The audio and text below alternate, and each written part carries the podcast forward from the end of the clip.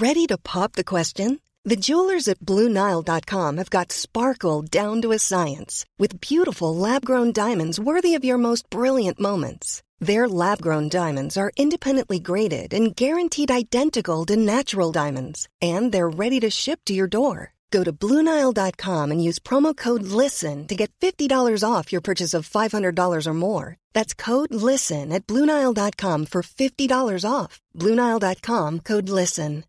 Hi, I'm Daniel, founder of Pretty Litter. Cats and cat owners deserve better than any old fashioned litter. That's why I teamed up with scientists and veterinarians to create Pretty Litter. Its innovative crystal formula has superior odor control and weighs up to 80% less than clay litter. Pretty Litter even monitors health by changing colors to help detect early signs of potential illness. It's the world's smartest kitty litter. Go to prettylitter.com and use code ACAST for 20% off your first order and a free cat toy. Terms and conditions apply. See site for details.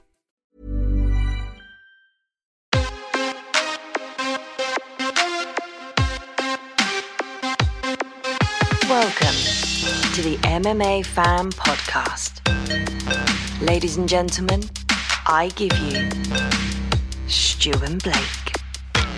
Hello and welcome to the MMA Fan Podcast. Today's episode, Blake and I are joined by Cage Warriors legend Paddy the Baddy Pimblett, and you're in for a treat. It's an absolutely wonderful natter.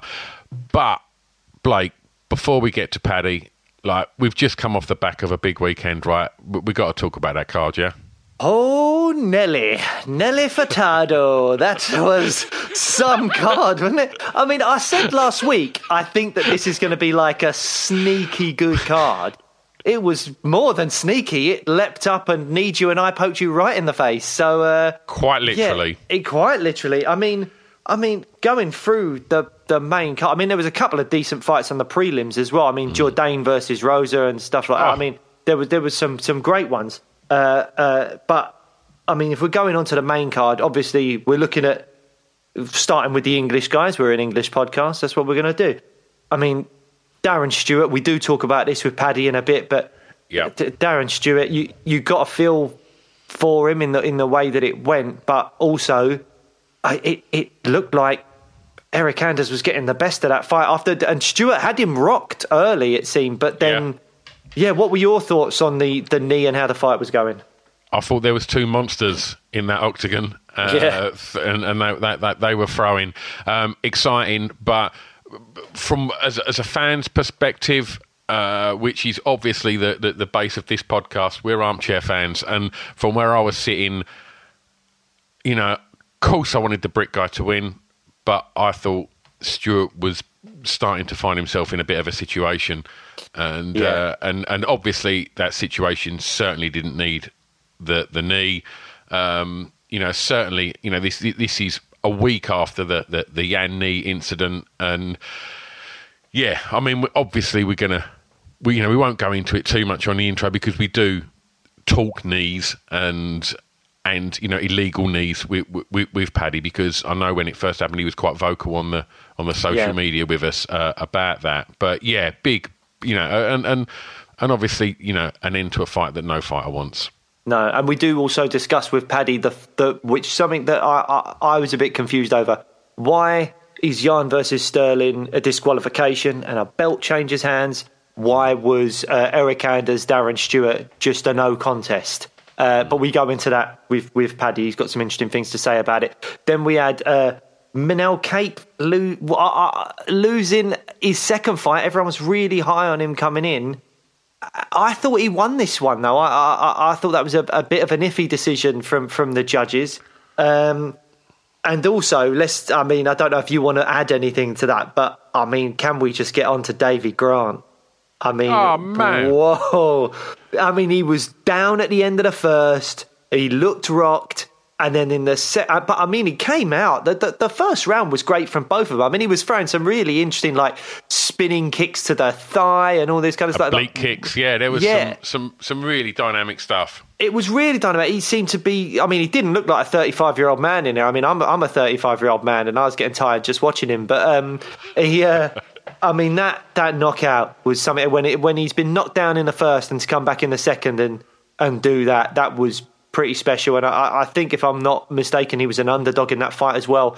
And Yep. also, I mean, David Grant is more known for his grappling than his KOs, and yet I think he might have three KOs on the bounce now. And like, he's not had a KO like ever, Yeah. and he's he's got like three on the bounce now or something like that. So I mean, he's clearly doing well with his striking coach, and uh, he's looking great. He's looking great. I, I know, I know that me and you are all about the the, the, the, love as well, and and I mean post fight interview. I mean on the on Ah. the good bloke on the good blokeometer. I mean he's a straight ten, isn't he? What a lovely bloke! I, I, I mean, I think I remember seeing him on the Ultimate Fighter years ago, and I, I, I maybe I don't remember him maybe getting enough airtime, or maybe it was one of those things where the Americans were subtitling him or something like that, because that's what Americans do with British accents a lot of the time. But like, he he just seems like the nicest guy. Yeah. Like everything about him makes me go, oh, uh, can we like go for a drink when the pubs open up and stuff? Like he won't want to go for a drink with me. He'll be like, get out of here, you weirdo. But I'll be like, oh, Davey, please, let's go for a drink. He just seems like such a lovely bloke. Um, and he was talking about his kids as well. Yeah, I just thought, he, yeah, as you say, he's he's broken the nice guyometer with that interview, isn't he? One bit of airtime that I didn't need was just as the interview is finished, the little pan down. Let's have a quick look at that foot. Oh yeah, he's he's not coming back for a while, is he? With that, foot? I mean, I'm Nah. hope hopefully it looks worse than what it is. He says it was probably broken. Um, it looked bad. It looked really Yeah. swollen.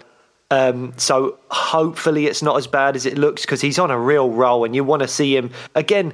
It's that age of literally age old thing. He's he's Yeah. not getting any younger. He's towards the tail end of his career now. You want to see him get as many good fights as possible, especially when he's getting knockouts and, and doing really well. So fingers crossed for David Grant. We're, we're hoping for a quick recovery there. Absolutely. And then and then two absolute well, including David Grant's three, but like first round Dan Ige was about twenty seconds. The first punch he threw just laid him out. I mean, former guest Scroobius Pip nailed it on Twitter. Um, in in this event, more straight rights than there is at a Trump rally. I love that tweet. Oh, Pip Pip nailed that. Absolutely nailed it. And I mean, that was a straight right, wasn't it? Oh Fucking man, hell. yeah, yeah. I think was it was it Gavin Tucker he was fighting, and uh, he seemed to come in with a bit of a looping hook, and uh, yeah, that's what they say, isn't it? The straight shots get there quicker, and, and boy did it because you can see that Ige threw second, the other guy threw first, but that looping shot just takes longer to get there, and Ige went straight down the pipe, and uh, oh, that was that was a that was a bad one. That, That was all a she wrote, mate. That's what that was. And then uh, Ryan Spann as well, Superman Spann, just uh, an, another. And I, I was kind of half thinking. I know Misha Cirkunov's been out for a while, but I, I thought Cirkunov might get it done, and Mm-hmm. Spann's just uh, taking no prisoners. And it was immediately after like a low blow or something as well, where he had that Yeah. little bit of a weird break in proceedings, and it seems like Spann just went, "Oh, I can't be bothered with this. I don't want to get kicked there again. Uh, Let's just end it now." Yeah. Um, and then the bit that we were all waiting for and ended like no one thought or wanted or anything was Leon Edwards' return after about what like 600 days or something like that against Belal Muhammad and that, that eye poke looked horrendous. Yeah. Yeah. And I mean, I think I even mentioned it when we were talking to Paddy, like crying blood. Oh, I It mean, was- uh, you rarely hear a fighter get struck and then collapse crying. No, I- I would it was direct- awful. It was really awful, and because it was an eye poke, it was even worse. And I don't know if it means I'm going to hell, but because I, wasn't laughing at this one at all, because I think this was serious and really bad. But the Raymond Chandler Bellator spinning kick to the balls, I can't remember who it was that he was fighting, but that guy went down and was crying and literally shouting, "Oh God, oh God, oh God!" And I can't. There's something evil in me that just found that really funny. So if you've got a dark side, go and watch the Raymond Chandler spinning kick to the balls. And unfortunately, I think you will laugh. I really hope that guy's okay, though. I'm saying this now, and I have no idea what his recovery is like. I hope he can like father children and stuff. But, um, yeah, that was a bad one. But this one was Oh. because it was an eye poke. It was just it wasn't funny. It was horrendous. It was really stomach churning hearing him call out Yeah. like that. It was it was Yeah. really bad. And but I mean, I I, I personally no ill will towards Leon Edwards. These eye Mm. pokes they happen. We get into this with Paddy later. We talk about the glove Yep. situation and what could possibly be done about it. But I, I, I think eye pokes happen. You see, and people going on Twitter and saying, "Oh, but he was already warned once and then he did it again. Oh, he's a dirty fighter." No, he's not. These things. It happens with Jon Jones. It's happened with Stipe. It's happened with DC. It happens all the time. Eye pokes just happen, and I really hope there's something that can be done about it. And we talk mm. about this later in the podcast with Paddy. But as it stands, we have to just accept that these things happen and hope that these fighters get the best care afterwards that they possibly can, and that everyone in the octagon is just doing their absolute best to make sure it doesn't happen. And I, I don't think Leon Edwards was doing anything wrong with with that combination. I think it was a kick when his eye, when his hand went into his eye, and Yeah. it's just a real shame. Well, before we get on with uh, the episode, just quickly, if this is your first time listening uh, to the MMA Fan Podcast, welcome. Um, you've missed a couple of episodes. You can go back and you can uh, hear us talking to um, MMA superfan uh, Scroobius Pip. Uh, you can hear us talking to Brad One Punch Pickett. Uh, you can hear us talking to Laura Checkley. Um, you can who else? Who else am I Emily missing? Head, Emily Head, Emily Head, between us, buddy. Of course. Um, and Emily and Laura are both uh, MMA virgins. So um, it's not on this uh, particular episode, but on other episodes, we, we drop a feature in called Fight or Flight, where we bring in a, like I say, an MMA virgin and we make them watch an incredible fight and then we, we discuss their thoughts and opinions on it. So go and listen to. Uh, to the first couple of episodes for um, for them chats because there's some some cracking natters there, but right now, well, we've got a superstar, haven't we? Yeah, ladies and gentlemen, here is the Scouse legend, Paddy the Baddy Pimblett. How you doing, Paddy? I'm I'm brilliant, lad. Good, good, good. My Nice weight's to hear, mate. nice and low, lad, so I've got nothing to stress about at the minute, lad. Uh, like I say, it's I'm happy days at the minute. As you can tell, I'm nice and I'm looking skinny. Lovely, lovely. Well, Paddy, we're recording this on um, Mother's Day, and this is coming after two weekends of controversial stoppages due to knees in the UFC. And I know that um, you you chimed in on, on, on our social media about um, Yan's last week. And Yeah. what I just want to sort of ask you really is, you know, as, as Blake and I have, have never stepped foot in, a, in an octagon, we're armchair fans. And th- there was a lot of controversy around um, Yan's corner, saying that they were saying knee. Um, and obviously, the, the, the, the Darren Stewart one didn't appear to be like that.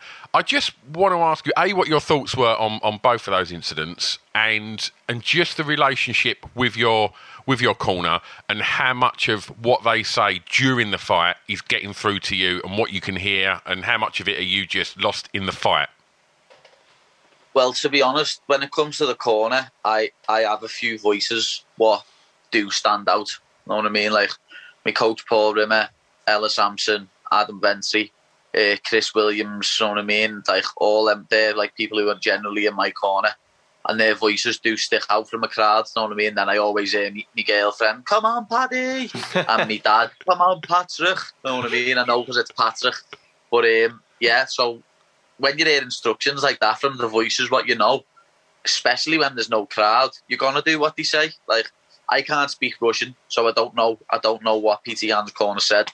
I heard Khabib come out and said that he said to me, um, in that position, I think Yan was very stupid to throw a knee when he could have just continuously punched.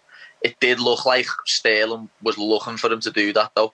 He was in a he was going into like a fetal position and just getting down in that position. It, it was a bit strange. I don't like the way Sterling jumped on the floor. Like he could have won a Razzie for that. Serious. That was some bad acting. That don't care what anyone says. He was. Um, I've seen people take clean shots to the head and jump up quicker than that. That was uh, that was embarrassing for me to be honest. Uh, like I, I compared him to Neymar what Neymar does when he jumps on the floor and rolls around when he hardly gets kicked just to get another player book.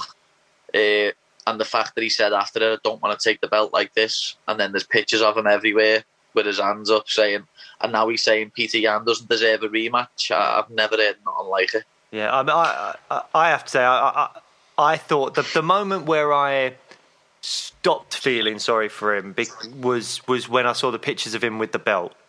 And you're like, because I felt like the way he dealt with it in the cage was brilliant. The way he threw down the belt, he, you know, he, he, he said he didn't want to win the belt that way. It's not his fault that he got kneed in the head. Um, and also, I think that I I hate even with the the Darren Stewart one last night. I I'm not a fan of the onus being on the fighter to continue or not. I think if you've suffered an illegal blow, especially like a knee to the head, whether it's slightly blocked or whether it's kind of half knocked you out or not, I think that's a ref and a doctor's decision. And yeah. it, it, putting the pressure on the fighter, you get moments like Anthony Smith, who was lauded for being a bit of a warrior or whatever. But as we've heard, you know, being a warrior doesn't necessarily pay your mortgage when you then go back home. And, you know, Sterling now, rightly or wrongly, he's going to be on the pay per view points. He absolutely should be rematching Yan, but he's there's an argument to be said that like, well, in a way, he's done the right thing in terms of I've been illegally here. It will have an impact on the fight. And I'm now just going to go away and we'll have to do it again because you, the champion, fucked up. I think in that situation when a, a, belt is changing hands, it's you can DQ them, but the belt should become vacant. Yeah, yeah. I don't think you should be at like. I know it sounds stupid, but wrestling. Yeah. in WWE, you can't win a belt off a DQ, and that's fake. Know what I mean? Yeah. Like, I don't yeah. think you should be able to win a belt off a DQ unless it is absolutely like intentional. Like it should yeah. go to the scorecards if anything. Yeah. Should go to the scorecard and see what the scorecards were at that point. Because in my eyes and my view, Peter Yan was four rounds up.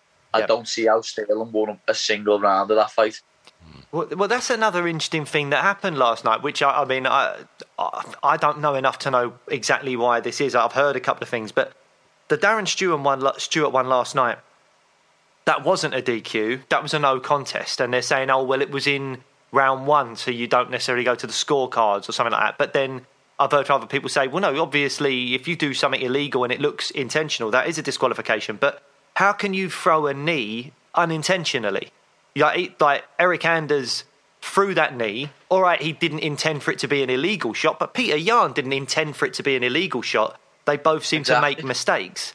So, I mean, I don't know if you know or if you have an opinion on it. Why is one okay to be a disqualification and one a no contest?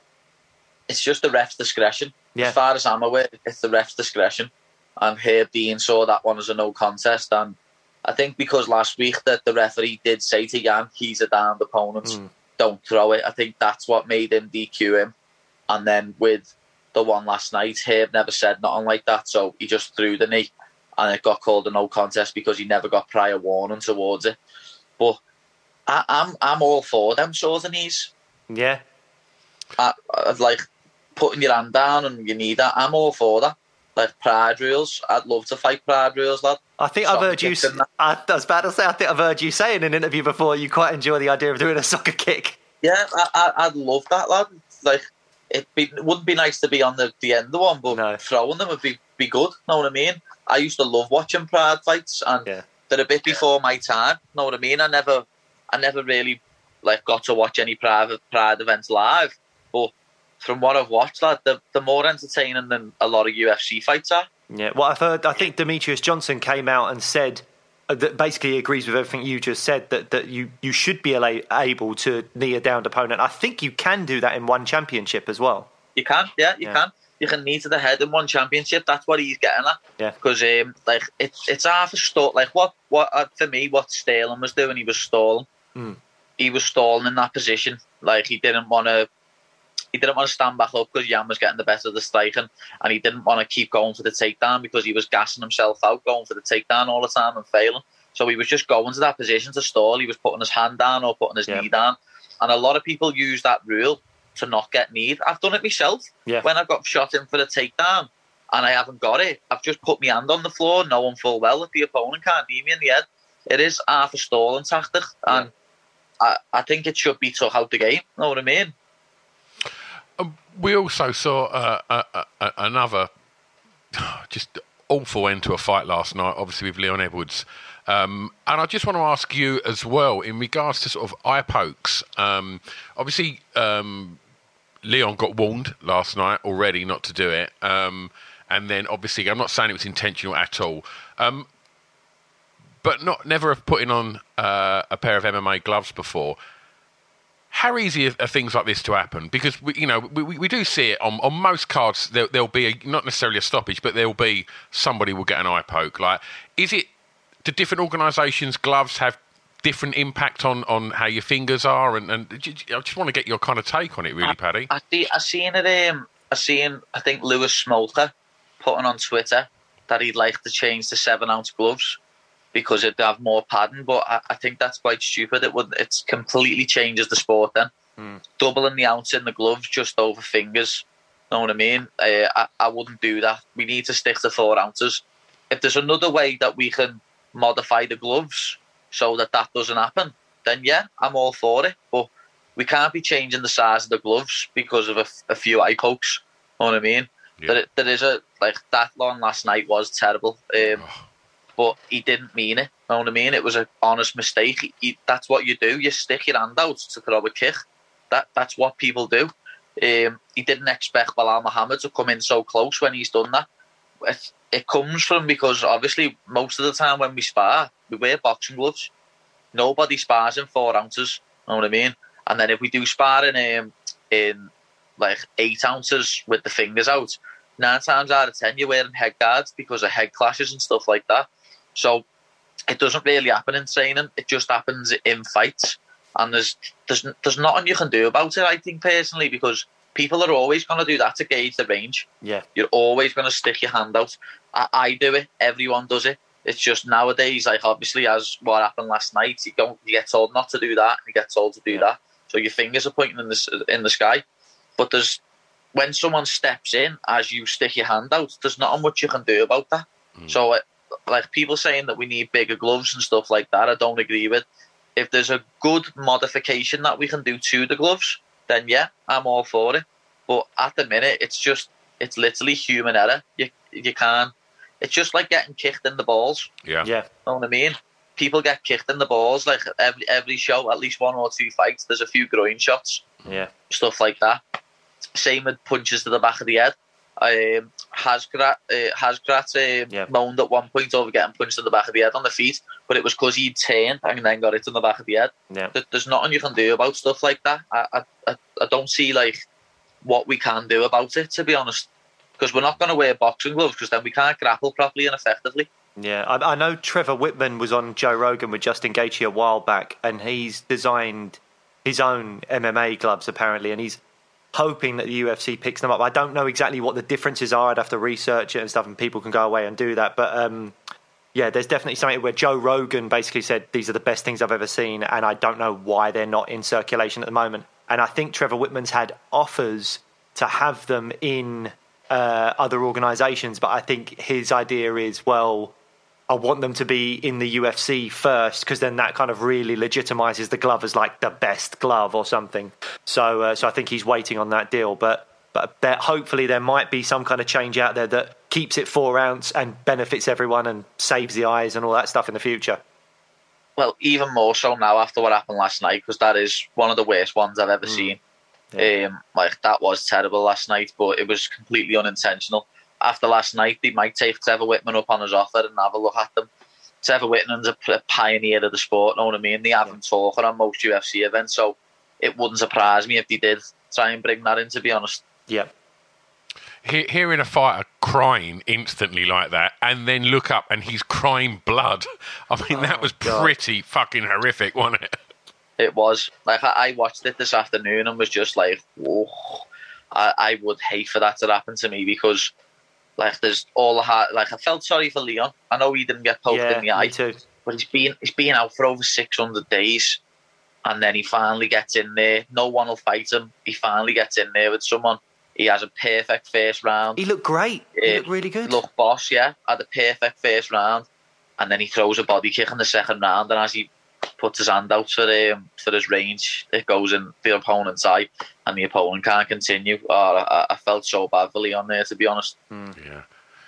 I mean, you spoke about him being out for so long. I know when we spoke briefly before, Blake, you was quite interested in asking Paddy about the kind of time outside and stuff. Yeah, well, obviously you had your ba- your hand injury, you've had surgery and stuff, and I remember I, I, I saw like I think Cage Warriors did a, a, a fantastic uh, kind of short like documentary on, on like your time out and gearing up towards a fight. I think it might have been towards your the, the fight that was it Joe Like that never the happened. fight that never happened yeah which we can get onto later but what Yeah. I um what fascinates me about fighters I think they're just so mentally strong and what you what you go through in the lead up to the cage whether it be like the weight cuts and preparing to to fight in general as someone that's you know I've never been great with confrontation. So I look at fighters and I go wow how do you how do you do that by choice?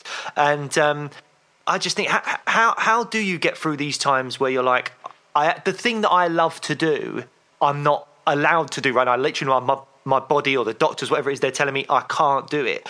How do you go through that period of time? Because I'm assuming that was a difficult time to get through. It's the worst because obviously mentally you you just want to do it. yeah You want to do it so much, lad. You want to train. Like I've I've been through months, like periods where it's been months where I couldn't train because my hands are that bad. Like I've had three hand surgeries now. two on my right hand and one on my left hand. And um, like I went into, I went when I fought Soren Bak, I went into that fight with a broken hand, three months post surgery. You know what I mean? Um, my hand was still absolutely cabbaged. Even the last fight with Decky Dalton, I never got my hand looked at before I fought. But when I got my hand looked at two months later, I got told I had ligament damage and needed surgery again. So I went into that fight with a fucked up hand. But um, after I fought back, I was at the lowest of the low. Know what I mean? I fought back, obviously. I lost that fight and I come so close to winning it in the first round. But as you as you know, my hand was cabbaged. So Yeah. when I was squeezing the choke, I couldn't get the full squeeze on it. And then come out for the second, third, fourth round. And as the fight went on, my arms just died. And uh, the months after that, lad, I just like I was crying every morning when I woke up. My bed my bed would get up out, of bed, go to work, give me a kiss, burn, and I and I just cry my eyes out in my in my room, just like ah, that really happened to me. Like, ah, how can you be that unlucky? know what I mean? And then I had to wait months to get surgery again on that hand, and then finally, as you know, I was gearing up to fight, and then I, I that was another wake up. What's like this one now? Everything went perfect. Everyone was brilliant. I Went into that fight feeling as fit as, as I've ever felt and more prepared than I've, I've ever felt. And my opponent weighed in eleven pounds heavier than me. And I saw, I saw, I think I saw you had a bit of an altercation because he had two hours to then go and cut that extra weight, and he Yeah. didn't even seem to try, did he? He just sat down. Did he No, sit he down and eat a even try. chocolate bar or something like that? Or I might be making it up. and he sat, he sat down and started eating a brownie Fucking hell. drinking water. yeah. He weighed he weighed in at what did he weigh in at? Because I weighed in at one fifty four point seven. I weighed in under, and he weighed in at once one sixty four point nine or something. So he weighed in like eleven pounds heavier than me, ten pounds over the weight limit. And we literally said to him, "Go and make one sixty. Like I've made one fifty four, one fifty four point something. Go and make one sixty, and the fight's on. Know what I mean? The fight's still on. Go and make one sixty. And he just sat down, started drinking water and eating something. And my, my corner man, Adam, went straight over to him and What are you doing? And his coach went, well, What are you going to make him stop eating? And he was like, well, We're not going to make him stop eating, lad, but the fight's off then, isn't it? You fucking idiot. Yeah, be a then professional. were like- yeah. Yeah, exactly. And then he started shouting like the worst thing about that was lad, he was blatantly lying because he said, I've fainted three times in the sauna. That's what he said. And then as soon as obviously I said, What are you doing drinking? He's jumped up on his toes and me like, What, what, what are you gonna do? What are you gonna do? And I just went, That's not a man who's just fainted three times Yeah. at all. You wouldn't have that much energy because I've fainted doing a wake up before, and like I had one eye looking this way and one eye looking that way, Yeah. and like like looked terrible. Looked like I'd just come out of a prisoner of war camp, and like you've got him him sitting there arguing the toss, shouting back and forth, I was like, we all know, everyone in this room knows that you have not done that much weight, and you just like what he was saying was, um, no one else will fight you, will he? No one else will fight you. Take the fight, then take the fight. So that's what the the reason that never ended up happening was because he done that strategically. Yeah. He, he, he knew we weren't going to make weight, so we thought, yeah, I'll just come in heavy, and because no one else will fight him, he'll take the fight. And uh, in the end, it wasn't even my decision. Again, another time, I was crying my eyes out because I got the phone call off my coach and my manager, and they both just said, "Listen, we're not letting you take this fight. It's your first fight back in over a year, and we're not letting you take a fight against someone who's missing weight by that much." so again, I was back in my hotel room crying my eyes out, just like I'm not fighting again. What the fuck? Uh, that absolutely sucks, mate. Uh, uh, how, how, do you? Because obviously, like we're in the middle of. Well, hopefully it's not the middle. Hopefully it's like towards the end of it. But uh, you know, the pandemic's been going on a year now, and loads of people are feeling shit. How do you? Those difficult times. Do you have a trick? Do you have a thing? Of you? Do you look back on in, in hindsight and recognise something where you've gone? That's helped get me through it. Food. Food, really? oh, lad, I swear to God, you should have seen how fat I went that weekend. Literally, just that that one weekend. Oh, Luckily man. enough, I've got I've got a good set of mates around me, lad. Yeah. I've got a good gym, good teammates. Um, I've got a brilliant family and fiance who were there to support me twenty four seven. Know what I mean? If it, if it wasn't for them, I don't know where I'd be right now. Are you good Um, at talking but- about issues like that? Because I mean, we're hearing this whole thing is it's okay not to be okay, and there's a big um, movement at the moment to get men talking about you know opening up to people. Don't bottle it up. You know, male suicide rates are very high, uh, and I had to learn to, to speak about it Yeah. because, like I said, when I fought back, I was just crying to myself and I wasn't speaking to anyone about it and I was Yeah. just bottling everything up. I was too embarrassed, know what I mean? I was too embarrassed to go and speak to my missus about it or speak to my mum and dad or even any of my mates, know what I mean? I was thinking, like, ah, like as you do, as everyone else thinks, I'm a fighter. yeah, I, I shouldn't feel like this. Know what I mean? I, I'm people look up to me as a as a tough dude who should be able to fight through all this. But I'll be honest, when I did, it, it's weird. You know the way people say get it off your chest. yeah, It genuinely does work.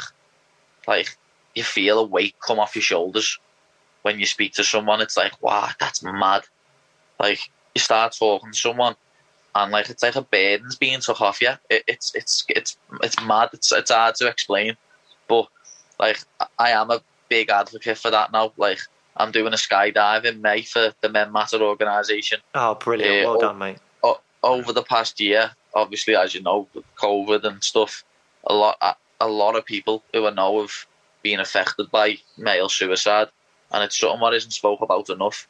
So a lot, I I remember putting a post up saying anyone needs to speak, just message me. Like you don't need. You don't need to go and speak to anyone if you don't want to be embarrassed. Just message me, and I got a lot of messages about it, and people were, were, were happy to talk to me, and it like it made me feel good. Know what I mean? Yeah. made me feel brilliant. But like over the past few months, there's been a few people who I know, even like my mum's cousin, uh, John. He hung himself, lad, and he's got two Ooh. young kids. Like I'm really sorry to hear that, mate. it's crazy what's going on in the world, and people think that you know it's it's mad. People think it's easier to kill yourself than it is to go and speak to someone who you know. Mm. Like I always say to people who get on me and speak to me, and they say, "Oh, you've helped me get through this." I always say to them, "Lad, people would rather you talk to them about your problems than be stood at your funeral crying their eyes out." Yeah, you you need to speak to someone about it, someone close to you. You need to let them know because they'll give you that support net that you need. Uh, like any of my mates need any support like that, I'm always there for them. Just like I know my mates would be there for me. It's it's just something that like men need to talk more. Women Yeah. are different. You know, women will sit there and talk about anything, lad. They'll sit there and talk about anything all day long, lad. They'll tell each other all the problems. But we'll sit there and talk about footy and fighting and Yeah. stuff what's on the telly. You know what I mean? We won't sit there and talk about our actual feelings. And it's that stigma around men what needs sorting. And that's something that I, I want to help sort out. Because a lot of people look at me and think, oh, he's a fighter, he's a tough guy, he shouldn't, he shouldn't feel like that, he shouldn't. But I do. I feel like that all the time sometimes. Like, especially after I've lost fights and stuff around me is going wrong all the time. Like that when that Giannetti fight that was meant to happen. Obviously, I hadn't fought for over a year, and then that happened, and I thought, oh my god, this is just not meant to be. And then again, I was meant to fight in the March. COVID come about. My opponent pull, got pulled out on nine days' notice because Italy went into lockdown. I was sitting in my room again, just like this is not meant to be, crying my eyes out. And then again, a couple of months ago, when I got told you've got to have another hand surgery on my good hand, it's like, what's going on here? But I've come through the tunnel at the other side, and I feel on top of the world now. Like, I, you've got to I think in life now I've realised that you've got to go as low as you can go to be getting up to as high as you can get. And I, I'm going to break through the fucking ceiling, lad, trust me.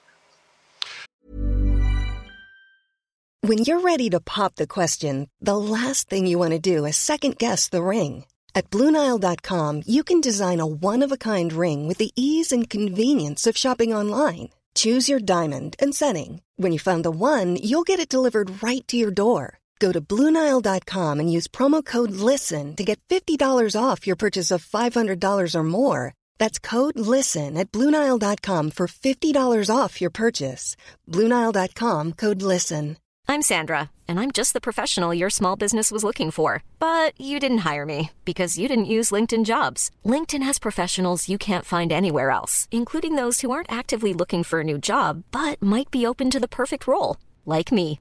In a given month, over 70% of LinkedIn users don't visit other leading job sites. So if you're not looking on LinkedIn, you'll miss out on great candidates like Sandra. Start hiring professionals like a professional. Post your free job on linkedin.com/people today. Hey there, it's Michelle Norris. I'm host of a podcast called Your Mama's Kitchen. When I travel, I'm usually looking for a way to find a taste of home when I'm not at home. And one of the things I love to do when I am at home is entertain. And Airbnb allows me to do that. When I was in California recently, I rented a house that had a great kitchen. And when we were sitting around the table, we we're all thinking, we're in someone else's house. Someone could be in all of our homes as well. If you have a home, but you're not always at home, you have an Airbnb.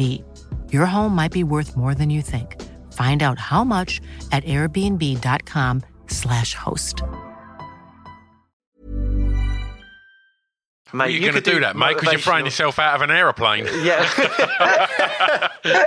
I mean, in regards to that, Paddy, is there like, is it a sponsor thing? Can if we can we share the link and get it out there yeah, and get yeah, people I've got sponsoring? It, I've got I've got the link in my bio on um, oh, on Instagram. Brilliant. You know, yeah, it's a Men Matter organisation. It's it's a big it's a big thing. It's a nice cause, and it's like I say, it's close to my heart. Um, in Liverpool, there's been quite a few people who were not even much older than me and around my age killing themselves, and it's just it's sad to see because you know I, I, lost two uncles when I was younger, and it, it killed me, man. Know what I mean? That like they never killed themselves. Know what I mean? But just a, a mother should never have to bury the son. Yeah. Ever. It just should not work like that.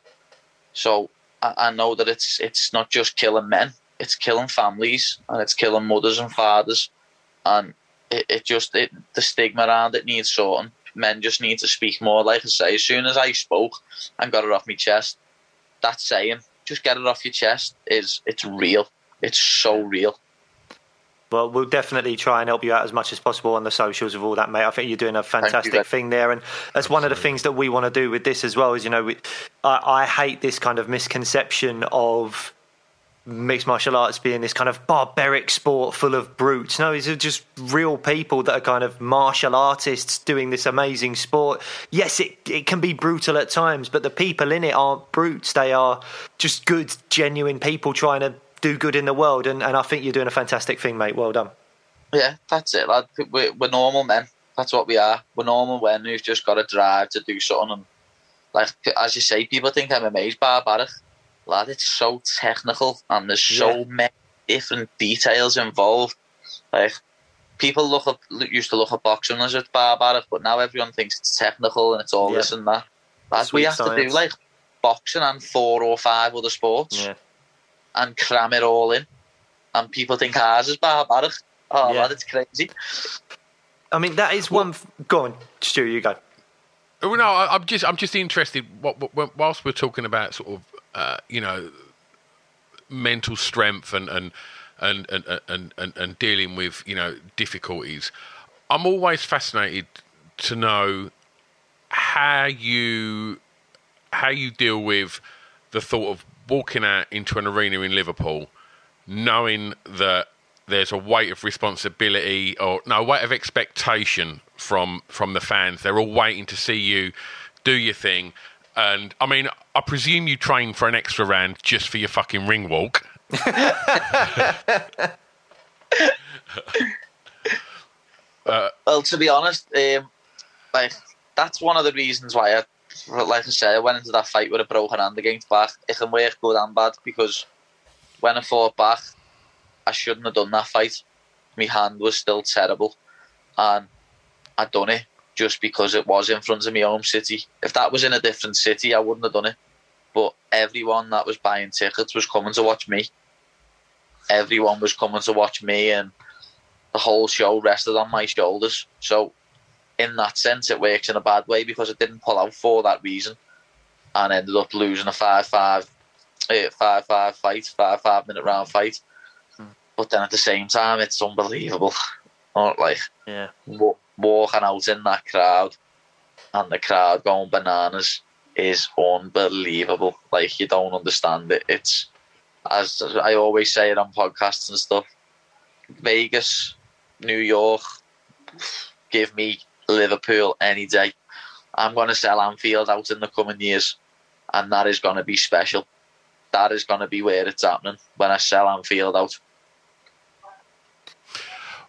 In regards to, uh, I mean, well, let's let's let's take it back a little bit. So I I just want to because we're seeing British MMA now you know, it's, on the world plat, you know, it's on the world stage now, and you know, we've got world champs, and it's it's it's becoming it's one of the fastest growing sports, if not the fastest growing sport on the planet.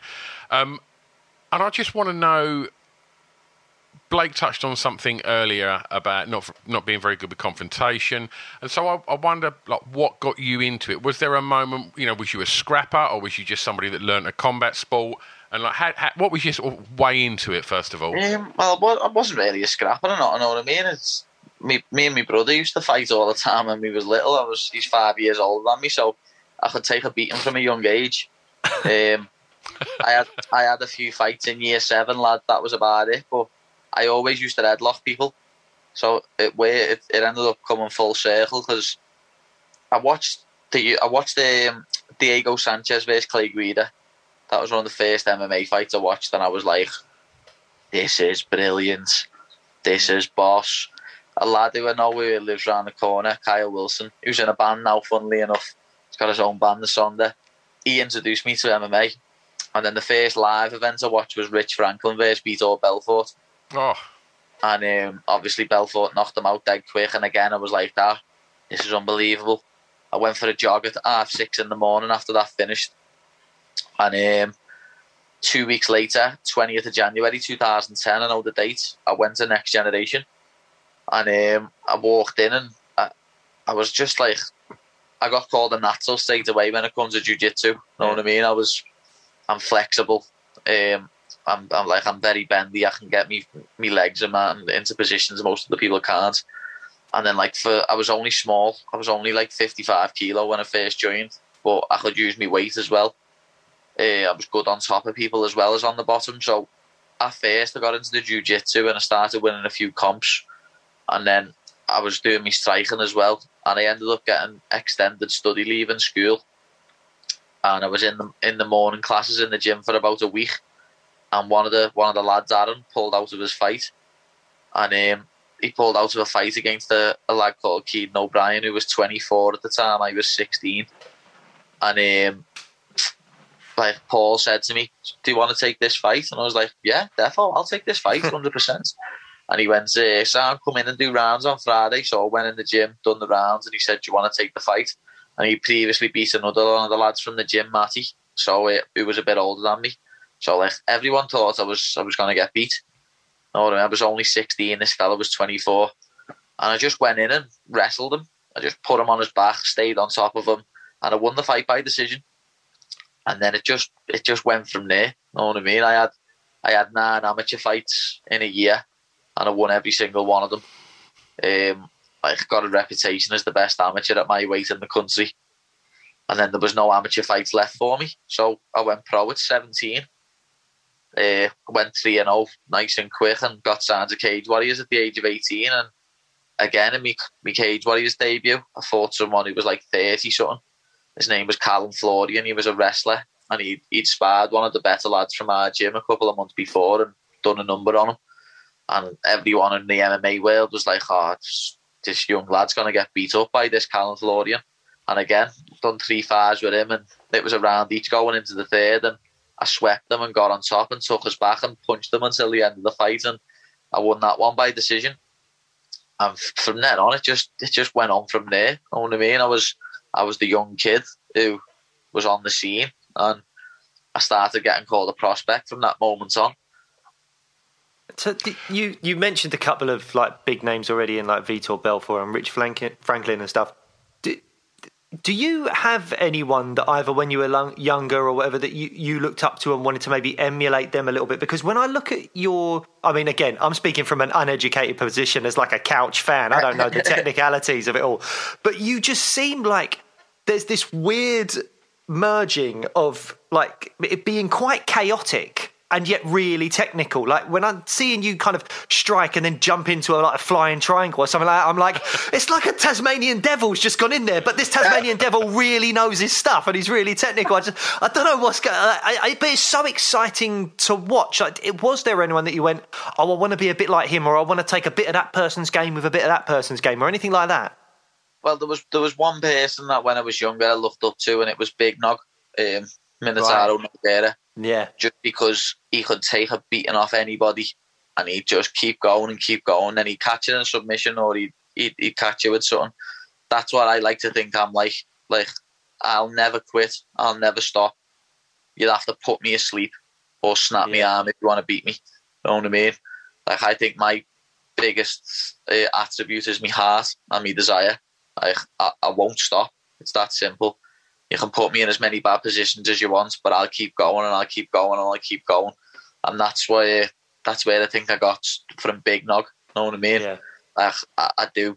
He, he's probably the way people say heroes and stuff. He's like when I was younger, he's who I used to watch all the time, and I, I used to like want to be like. Know what I mean? Yeah. But obviously now as I've got older, I have I've got my own style. Um, no one's the like that. My last fight against Decky Dalton, I wanted to showcase my new striking, but I couldn't because he well he he threw a kick, he ended up falling over, and that was it. Know what I mean? I was on top of him. Yeah. the fight the fight was over two minutes later. But again, I've leveled up so much over the past year to a point where I, I am a different fighter again, and I'm going to show that next week when I fight people are going to get a, an absolute shock when I come out there and start laying hands and kicks and knees and elbows on this poor bastard. And the thing is, as well, there'll be a lot of people watching that, Paddy, because you, you, you touched on like you know one of your biggest attributes is your heart. You also touched upon the fact that you know at a very young age you was a prospect. There's lots of prospects at a young age, and and lots of them have you know successful careers. You've done that, but you've also done the thing that's the really difficult thing. You've become a fan favourite. You've got a following that most fighters will give their right arm for. And like, what do you put that down to a kind of a bit of everything that maybe I've just mentioned there? Like, what? Why do you think that everybody has just got behind you and loves you as a fighter? Um, that's well. To be honest, lad, I'm like Marmite. Like, I always say, you either love me or you hate me but you watch me fight. You know I mean? A lot of people don't like me just because of how brash I am and the way I am, but I'm not one of them who puts on a, an act. Everything you see with me is what you get. You see me on a camera, I'm the exact same in the gym. Know what I mean? Or on the street or anything like that. That this is just me.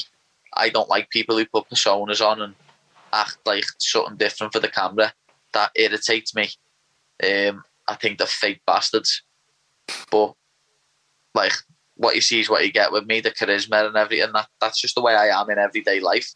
I can't help it, uh, and my personality just draws people to me.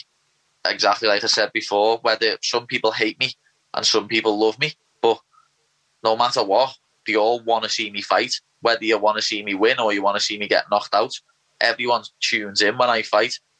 You Know what I mean? Like when you watch a Cage Warriors show, like when I fought in the Echo Arena, when I won the belt, I was co-main event, and everyone's uh, like, all my family and my mates were like, "Lad, you should have seen it after you walked off." It was like the border just being put up at Anfield. Everyone was just walking out. Know what I mean? Wow. People weren't staying for the main event. People were just getting off. My brother was like, lad, I was still in the arena sparking a biff, the lad, because everyone was just walking out. Which is Oh, brilliant. so Stu brings up like this amazing following you have, and uh, you know, I suppose in some ways as well, you kind of you slightly have to cultivate that on on social media a little bit. And I, I I'm not a fan of Twitter. I, I, I we we had Brad Brad Pickett on the other week, and it, you know, we we both had a little chat about you know the the way that Twitter has kind of made the world effectively. We're trying to put the world to rights and talk about the negativities of Twitter. You seem to really hit back at the haters on Twitter. You don't just kind of, but like I, I personally would just go, oh, I'm just going to press the mute button on you because you're an idiot and I don't want to engage. But you seem to really go back at them. Like, what is it that makes you go, no, I'm actually going to come back at you for that rather than just kind of discarding them as idiots? I think it's just because of the city I'm from, lad. Liverpool. Yeah. We don't let anyone say anything to us. You've got to say something back. You Know what I mean? If, if someone said something to me on the street here, turn around and go, "What? You divvy?" And like, Yeah. I, I feel the same way on Twitter. I, I shouldn't to most of them, especially troll accounts where I know they're fake and they're just absolutely talking pony. They're not. They're not saying anything with substance. They're just trying to wind me up. Most of the time, I should just blank them and block them, but I don't block anyone. I feel like I've lost if I block someone. Know what I mean? Like Yeah. I have to give back, even when it is a fake account. And most of the time, I do well, as you know. Most of the time, I'll put Yeah. them in their place. But Twitter is like it's an annoying one. Twitter because there's that many troll accounts and fake accounts, and Yeah. I seen a petition the other day. I shared it myself. A petition to um, you have to have like your ID on your Twitter account. Yep. Like I think that's a perfect idea, like an ID or I agree. a bank, a bank card on your Twitter account because there's that many idiots what make accounts nowadays and they just spout hate and they just Yep. want to bring people down. And that brings us back to the men matter thing before. Yep. Like pe- people do actually get very affected by stuff people say on social media. And other people say, oh no, it's only social media. Social media is still real life. You're still Mhm. saying something to someone.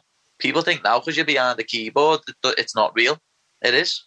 If you say something about my family to me behind the keyboard and I bump into you, I'll still punch your face in. Just because it's behind the keyboard, it doesn't make a difference. Like if you if you haven't got the balls to say it's it's someone's face in person, don't put it on Twitter. Simple as that. Simple, Simple as that. Yeah, I, I feel like I, I need to point out as well that most of the people that did grow up in Peckham, where I grew up, would give it back, but I was too busy as a teenager just playing like Star Wars role play games, uh, you know, and not really going outside much.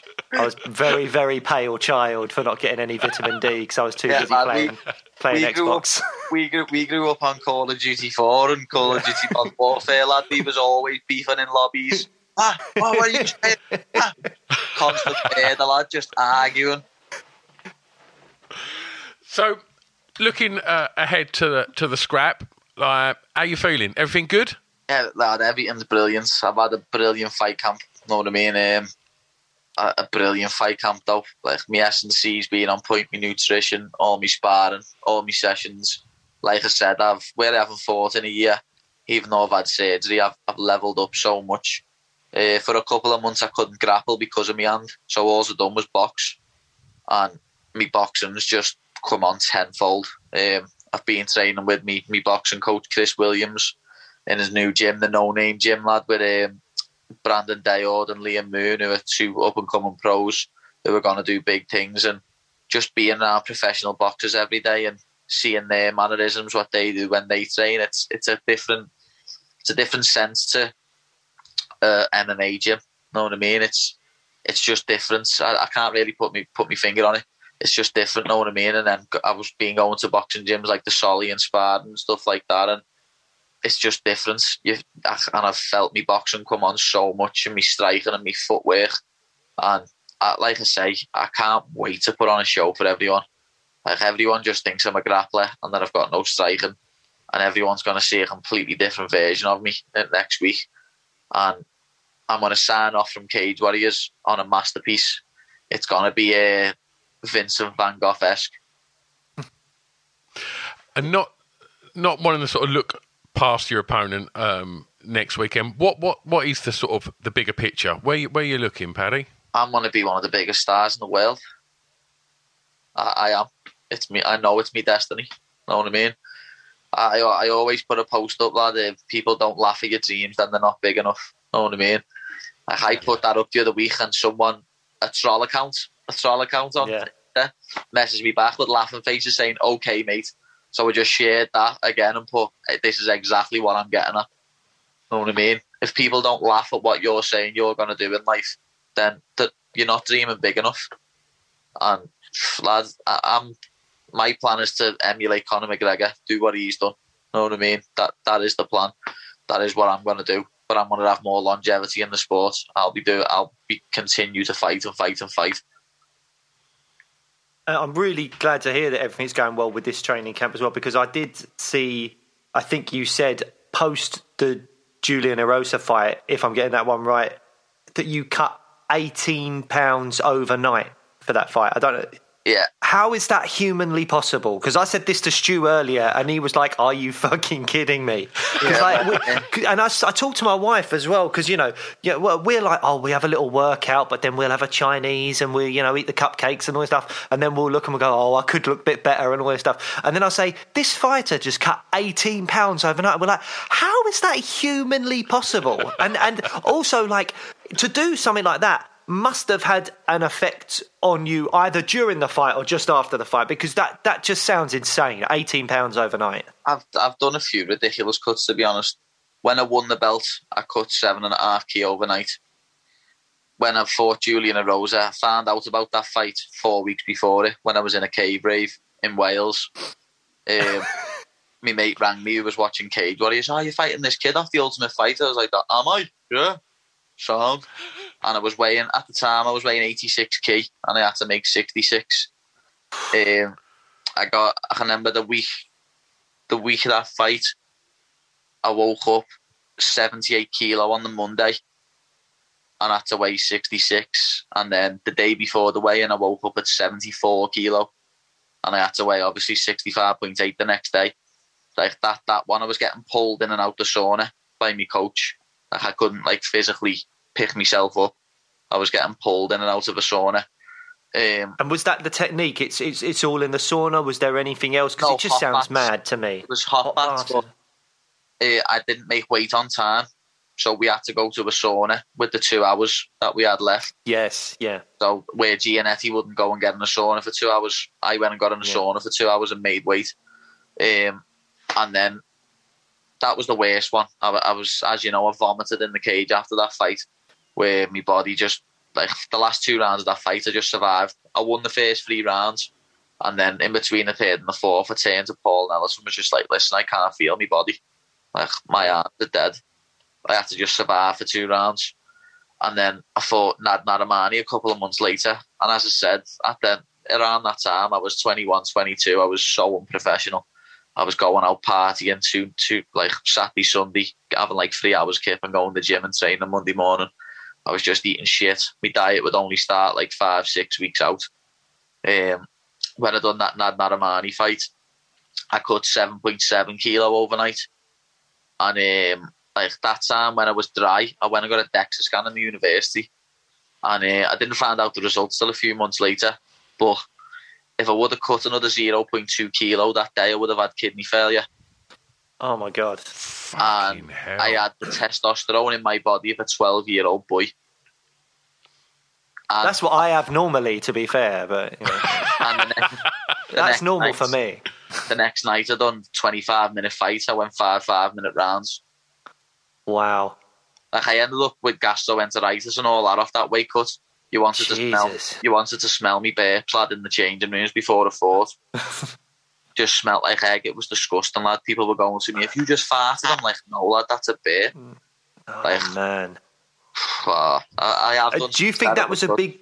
Do you think that was a big learning, uh, like a big lesson for you? That like since then you're like, well, now I Yeah. definitely know I need to do it this way. Yeah, I had a couple of health scares because of it. Know what I mean? I had to like pull out of other fights and stuff where I had health scares because of them weight cuts. So, like I've like I've said in before, I've done so much growing up over the past few years. Like now, now I'm fighting at the weight above, and I woke up this morning seventy four point two kilo. Yeah. Where, like, I've still got five days to make weight. I've got four key to lose, and when I woke up the morning before the Julia Rosa fight, the morning before, I was eight kilo overweight.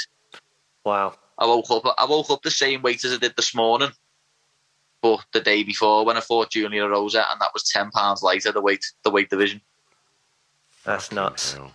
I'm I'm glad you brought up the uh, the throwing up because when you like start googling Paddy Pimblett, one video that comes up says, "Oh, cage fighter throws up blood after fight," but then when you do a little bit of digging. You see, see something about no, uh, thank you. You see uh, like a quote or something from you saying, "Thanks very much for the concern, but it wasn't blood; it was hot chocolate and Ferrero Rocher." Is that is that accurate?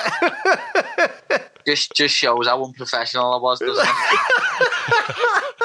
Literally, if I'd your I'd- family's anything like mine, I'd, you'd be getting cases of Ferrero Rocher sent to you constantly now. eight eight point four kilo overnight, and then before the coach left to go to the BT Sports venue, me and Adam Vency went to Starbucks, and I don't like coffee. Know what I mean? He he got he was I don't I I was just going for a walk, and I ended up going oh hot chocolate I get hot chocolate, and obviously we walked past the Tesco and I got a few Ferrero Rocher, and I shouldn't have. Know what I mean? This was at like say five six o'clock, and I thought at about half nine ten. Oh my god! Like, it just shows how much of a fucking idiot I was. You know what I mean? Adam said to me, "What are you doing? Don't do that." And I just didn't. At the time, I didn't listen to anyone. You know what I mean? I knew best. No one could oh. tell me any difference. I was the world champion. I was 21. I'd got where I was because of me at that time.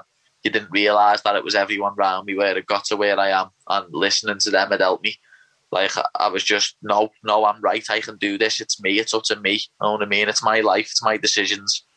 And that's where I, I made up that when the UFC originally offered me to sign, I, I never took it because I was just reckless and stupid.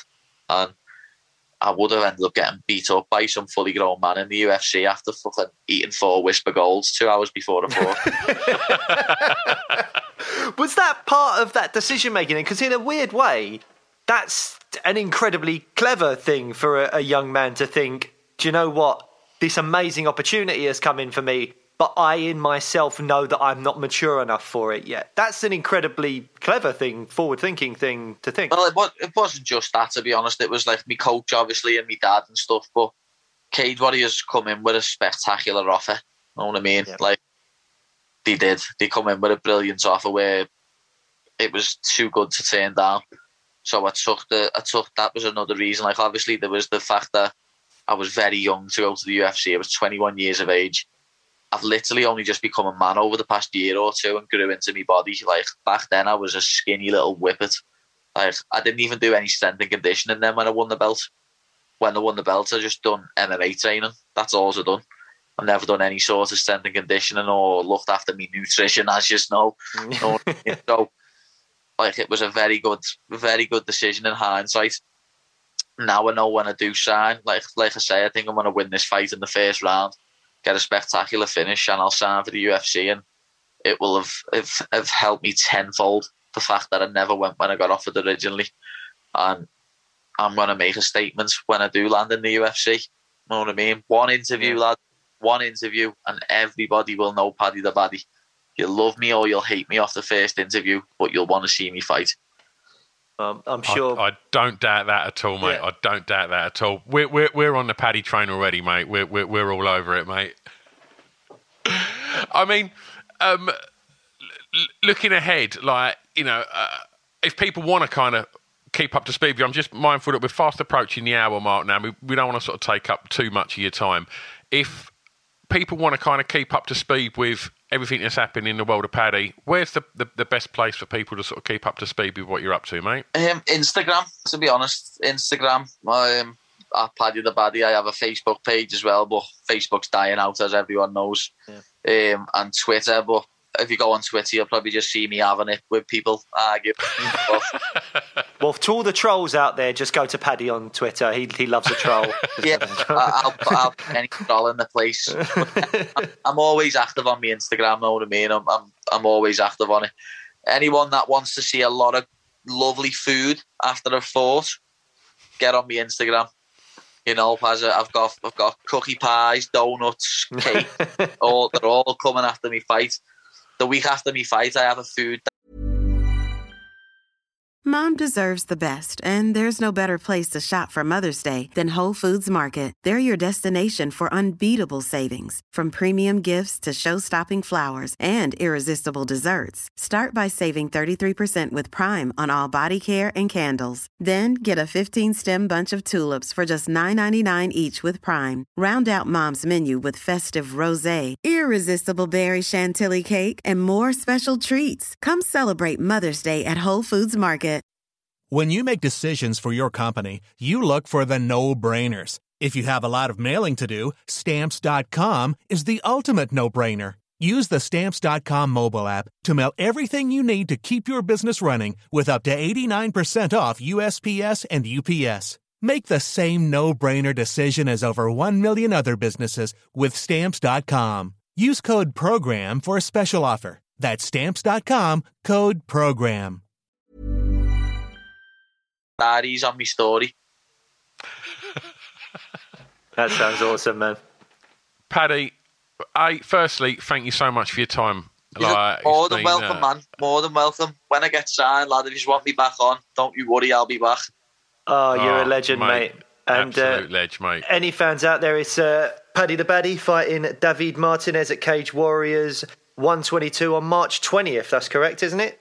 Yeah, a year to the day of my last fight. Perfect. Lovely. Come full circle. The first round finish live on UFC Fight Pass. Can't wait to see it, mate. Can't wait to see it. Paddy, thank you so much, my friend. All the best, Paddy. You're more than welcome. Thank you very much for having me on. I appreciate it. No, it's our pleasure, mate. Thank you. Kirsty.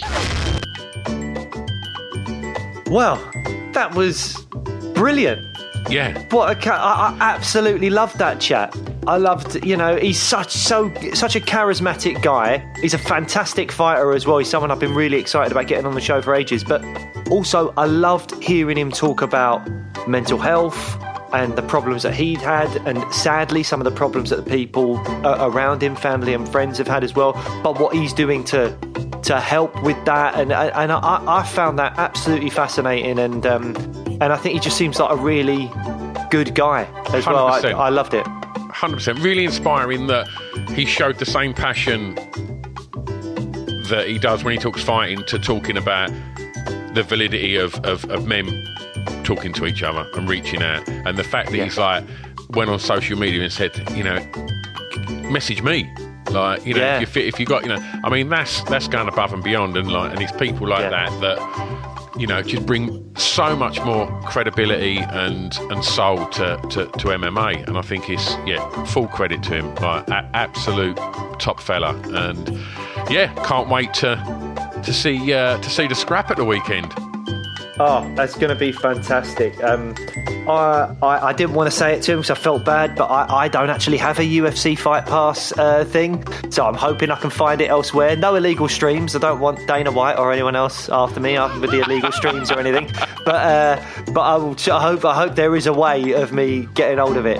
But um, yeah, what a great guy. So, Cage Warriors 122, if you do have Fight Pass uh, this weekend, uh, March 20th, and uh, I'm really looking forward to, to seeing him fight. And I really, really hope he wins. Is that some fighters just really? I know we've just chatted to him, so I'm slightly biased, but some fighters just just grab you and yeah. you just go, oh, there's something about this guy. I want to see that person succeed. Mm. And Paddy is that for me. I, I, I, I, love watching his fighting style. You, you, it's chaos, but brilliant technical chaos. And uh, and he's a character. He's a proper character. It might help that he looks like a, a friend of mine, friend of ours, really. that we we won't mention. Good old James Buckley, aka Jay Cartwright from the Inbetweeners. I did, again, I didn't want to say that to him. A part of me thought, oh, I don't want to insult him, but then I thought, oh, that's really horrible. That I think that's an insult. I so, love the uh, fact on everyone we've done so far, there's been an in-betweeners joke that's jumping at you, but you don't do it. Well, no, I've bottled it. Brad Pickett and a bucket load of Lego. I just thought, come on. no, no, you bottled that as well. To be fair, but um, yeah, no, but it's it's a, a, decent weekend coming up. We got Cage Warriors, but also there is the. Uh, the UFC card Kevin Holland against Derek Brunson. And if you've listened to earlier episodes of this show, you know I'm a fan of Big Mouth Kevin Holland. I think he's going to be very exciting. Absolutely.